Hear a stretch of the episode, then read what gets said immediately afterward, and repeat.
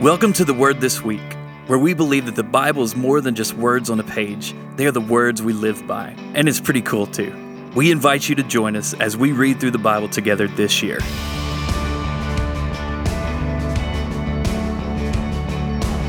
Welcome back to the Word This Week.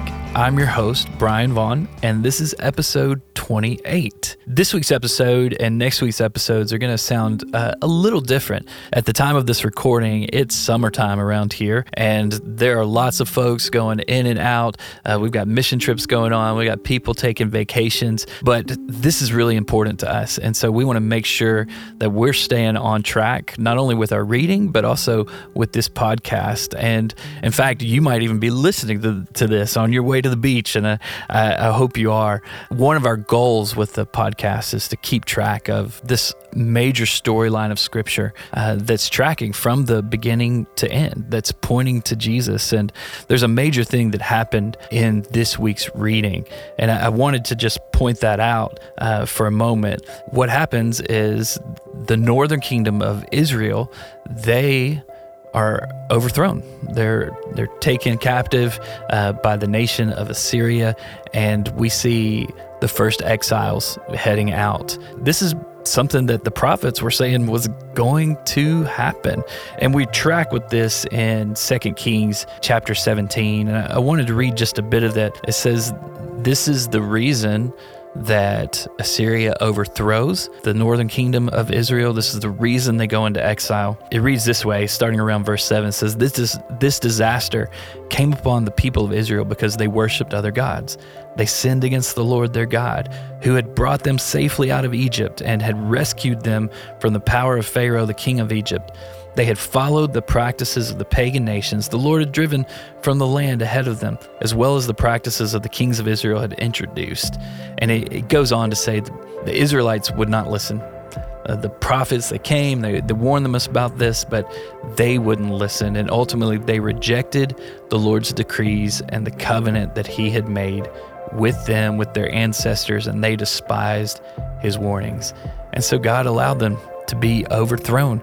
And in a couple weeks, we're going to see the same thing happens to the southern kingdom of Judah. But in these exiles, in these conquests, the prophets and God is always giving this message that there's a Messiah coming. There's one who's going to rescue his people. There's one that's going to come and set all things straight. And I just love that.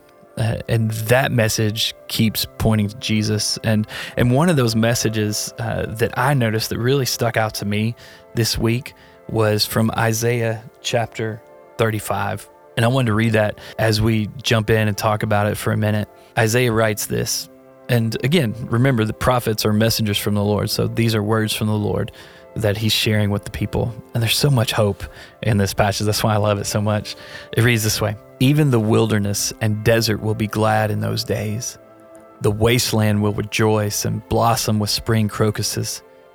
Yes, there will be an abundance of flowers and singing and joy. The deserts will become as green as the mountains of Lebanon, as lovely as Mount Carmel or the plain of Sharon. There the Lord will display his glory, the splendor of our God, with this news strengthen those who have tired hands, and encourage those who have weak knees. Say to those with fearful hearts, Be strong and do not fear, for your God is coming to destroy your enemies. He is coming to save you Uh, when I read that verse, I, I, thought of John 16, 33. And this is where Jesus is getting ready to walk to the cross. And he's been talking to his disciples and he's trying to encourage them. He says, I've told you all this so that you may have peace in me. Here on earth, you will have many trials and sorrows, but take heart because I have overcome the world. I, I just love that. And I think ultimately what, what Isaiah is talking about here in, in in verse 4, that's the way God is coming to save his people, It's through Jesus. Isaiah 35 goes on and says, And when he comes, he will open the eyes of the blind and unplug the ears of the deaf. The lame will leap like a deer, and those who cannot speak will sing for joy. Immediately I'm thinking, what? That reminds me of something. It reminds me of Jesus. In Matthew chapter 11, we we see this picture of of John the Baptist is is in prison.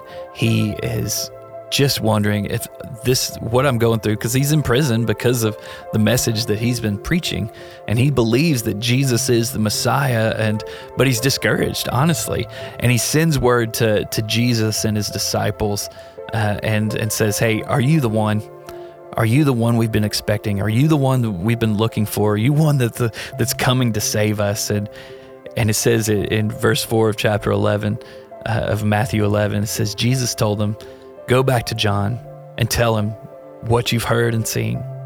The blind see, the lame walk, those with leprosy are cured, the deaf hear, the dead are raised to life, and the good news is being preached to the poor. And that was the sign that, yeah, Jesus is the Messiah. He's the one that we've been waiting for. He's the one that Isaiah's been talking about, that was that Isaiah was talking about 700 years ago. Uh, jumping back into Isaiah 35 says the lame will, will leap like a deer, and those who cannot speak will sing for joy.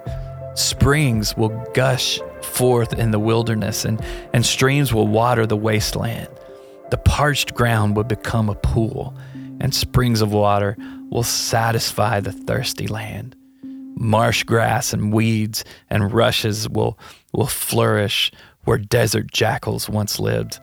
You know, this whole story and the story of us all began in a garden. And when God placed man and woman in that garden, He said, You guys work this land, cultivate it, be fruitful, multiply, spread the boundaries of, of this garden, this this Eden.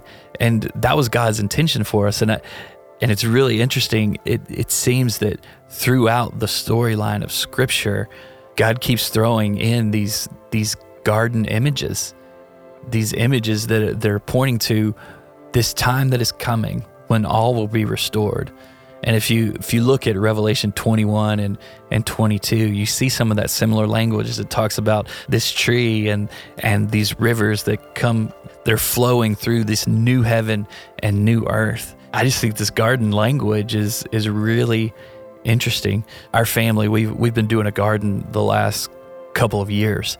There is just something refreshing and peaceful about just working with the soil. And there's something so rewarding of seeing something that you've worked so hard that you planted as seeds and seeing it sprout up as uh, as these beautiful plants and then producing fruit. And it gives me an image of of of what God has desired for his people from the very beginning that they they cultivate they bring beauty into the world. Our rebellion our sin distorted that beauty. But God is sending one. God sent one. He sent himself as is Christ incarnate, God incarnate. He came to earth to set us free and to set all things right. And things are going back to that image of the garden, that image of, of where God and man walk together, dwell together, and bring beauty into the world.